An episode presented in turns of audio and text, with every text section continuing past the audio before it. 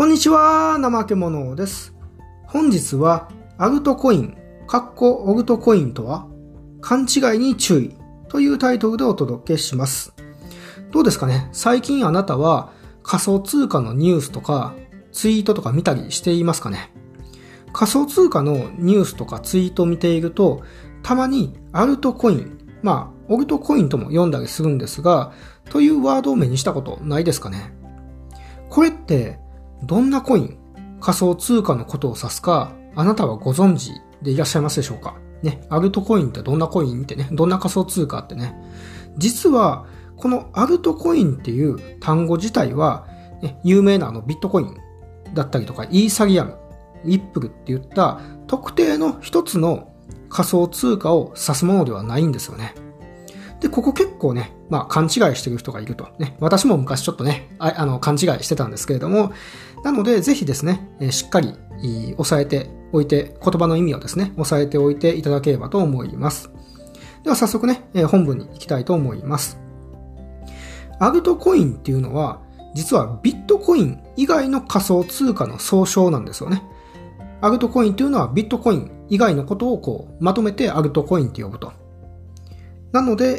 えー、まあ、繰り返しになるんですが、アルトコインっていうのは特定の仮想通貨、一つの仮想通貨を指すものではなくて、ビットコイン以外の仮想通貨を総称してそう呼ぶと。ね。えー、いろんなそのね、ビットコイン以外に仮想通貨、いろんな種類あるんですけど、それらをひっくるめて、まとめて、オルトコインっていう風に呼ぶんですよね。で、まあ、アルトコインとも言うと。まあ、どっちでも呼び方いいんですが、まあ、そう呼ぶと。でですね、まあ、最初に誕生した仮想通貨っていうのがビットコインですよね。一番有名ですよね。もう仮想通貨の代表、代表選手といえばビットコインですよね。で、ビットコインの後にね、誕生したものは、まあ、その代替、まあ、代わりの手段、代わりの仮想通貨という意味で、そのオルトコイン、オルトコインのオルトっていうのは、まあ、アルトですよね。アルト、オルトっていうのは、英語で言うオルタナーティブの意味なんですよね。オルタナーティブっていうと、代替とか代わりのっていう意味なんですけど、このオルタナーティブっていう単語の最初の3文字が ALT なんですよ。ALT なんで、オルトって呼ぶんですよね。オルタナーティブのオルトですよね。でね、もしあなたが、ホームページとかね、HTML とか CSS、ちょっとプログラミング勉強していたりとか、プログラミングできて、よくね、画像をこう、あの、差し込むとき、HTML で画像をね、あの、反映させるときに、img、オルトって書かないですかね。ALT イコールでね、えー、画像が表示されないときに代わりのね、テキストを設定してますよね。そのオルトと一緒ですよね。ね、img、オルトイコール代替のテキスト。でそのオルトと一緒なんで、まあ、いわゆるですね、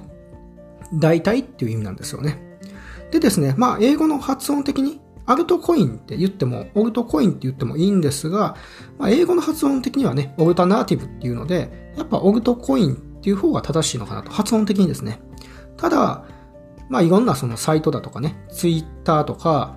メディア見ていても結構アルトコインね、アルトコイン、アルトコインって呼んでる人も多いので、まあ、正直どっちでもいいかなという感じですね。私はまあ個人的に、まあ、英語にの方を尊重して、まあ、オルトコインと呼ぶようにしてるんですが、まあ、どっちでもいいのかなと。はい。でね、えー、いろいろ言ったんですが、まあ、一言で、え、まとめると、ビットコインとそれ以外、ね、それ以外というのはアルトコインですよね。ビットコインとそれ以外、ビットコインとアルトコイン。まあ、こういう風な分け方ができますよっていうことなんですよね。はい。続いてですね、じゃあ実際にアルトコインの例ですよね。どんな仮想通貨がアルトコインとして挙げられるのかっていうことですよね。まあこれね、まあぶっちゃけあのビットコイン以外の仮想通貨のことを全部アルトコインって呼ぶ呼ぶんですけれども、まああの、紹介したいなと思います。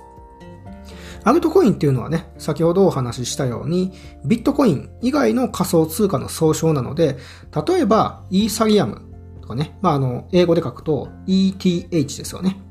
この、なんだろう、仮想通貨のコードっていうんですかね。ETH ね。あとはリップルですよね。リップル。XRP ですよね。XRP。あと、ライトコイン。これややこしいんですけどね。ライトコインね。ライトコインね。アルトコインじゃなくて、ライトコイン。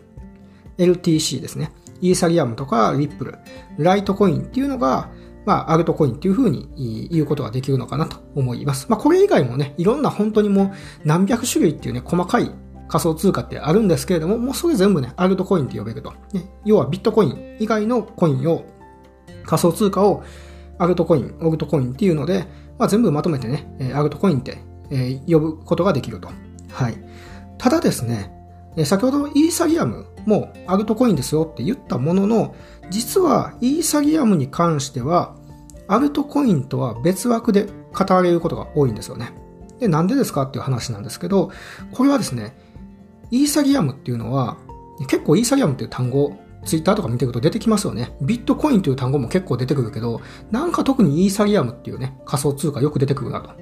単語がですね、よく語られるなって。これなんでかっていうと、ビットコインとはそもそもね、イーサリアムって仕組みが異なってたりとか、あとはもうイーサリアム自体が一定の時価総額を持ってるんですよね。時価総額っていうと、要は価格ですよね。ビットコインもね、ビットコインですごくこう存在感が大きいんですが、イーサリアムも負けないぐらい存在感が大きいんですよ。ね、なので、そのね、これはもうこの、オルトコインっていうくくりでは語れないなっていう別物だと。イーサリアムはイーサリアムで十分存在感大きいのでっていうので、イーサリアムについては、ね、その他のコイン、オルトコインっていうよりかは、イーサリアムはイーサリアムとして結構ね、語られることが多いと。はい。でね、仕組みが異なるっていう話なんですけど、まあ、ざっくり言うと、これね、あの、今後の配信でしっかりと丁寧に解説予定なんですが、ビットコインっていうのは、決済手段としての仮想通貨なんですよ。ビットコインっていうのは決済手段ね、お金払ったりとかね、えー、お金ね、やり取りする決済手段としての、まあ、機能というか、目的があると、手段として存在していると。対してイーサリアムっていうのは、これはですね、アプリケーションの開発手段なんですよね。決済手段じゃなくて、アプリケーションの開発手段として、まあ、存在していると。はい。で、ちょっとややこしくなってきましたよね。え、え、ど、どういうことってね、結局ビットコインもイーサリアムもお金ちゃいますんってね、仮想通貨ですよねって。じゃあどっちも決済手段、お金払うためにあるんじゃないですかねって。なんでイーサリアムってその仮想通貨なのにアプリケーション開発とかなんちゃらって、いや、ようわからへんわっていう話なんですけど、ちょっと応用的なね、お話しすると、イーサリアムっていうのは、もともとですね、仮想通貨を指す言葉ではないんですよ。ここが実は違ってて、もともとイーサリアムっていうのは仮想通貨を指す言葉ではなくて、DApps。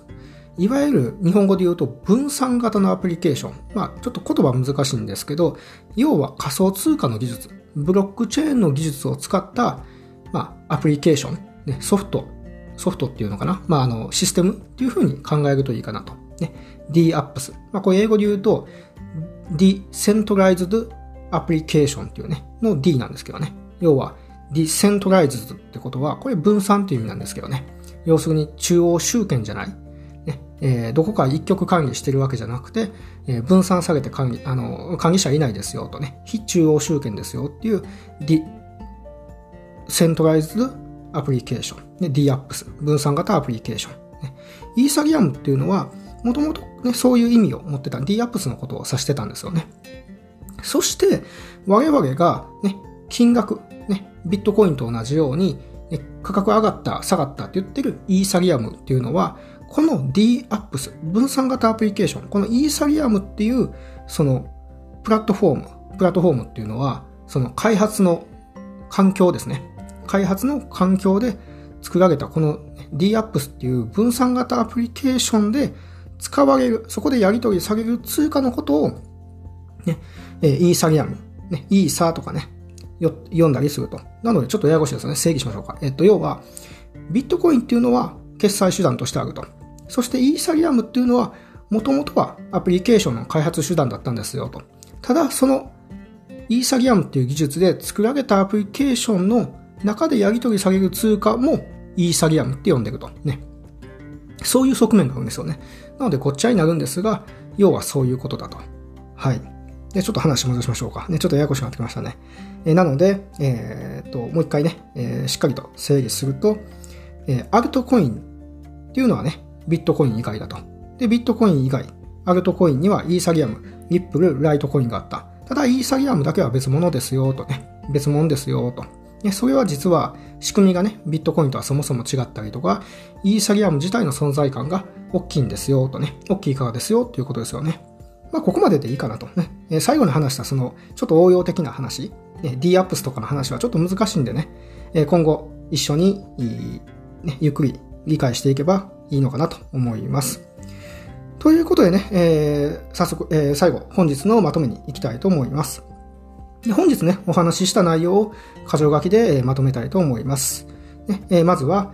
アルトコイン、ね、オルトコインとも呼びますが、は、え、ビットコイン以外の仮想通貨を総称ですよ、え、総称ですよと、ね。何か特定の一つの仮想通貨を指すもんではないですよと。ビットコイン以外の仮想通貨をまとめて、アルトコイン、オルトコインって呼びますっていうことですね。